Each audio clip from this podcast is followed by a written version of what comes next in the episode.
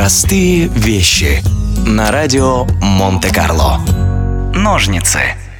Различные источники нередко называют легендарного итальянского художника Леонардо да Винчи изобретателем такого предмета, как ножницы. Якобы мастер был настолько дотошным, что отрезал часть холста, если ему что-то не нравилось в написанной им картине. Именно для этого он и сделал себе ножницы.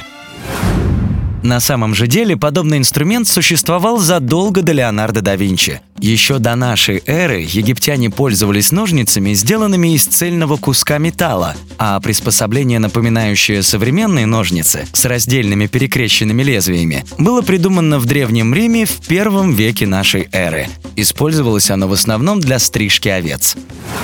В средневековой Европе ножницами практически никто не пользовался. Большинство людей ни разу в жизни не видели это приспособление. Возможно, именно поэтому сделанный да Винчи инструмент был воспринят как новое изобретение.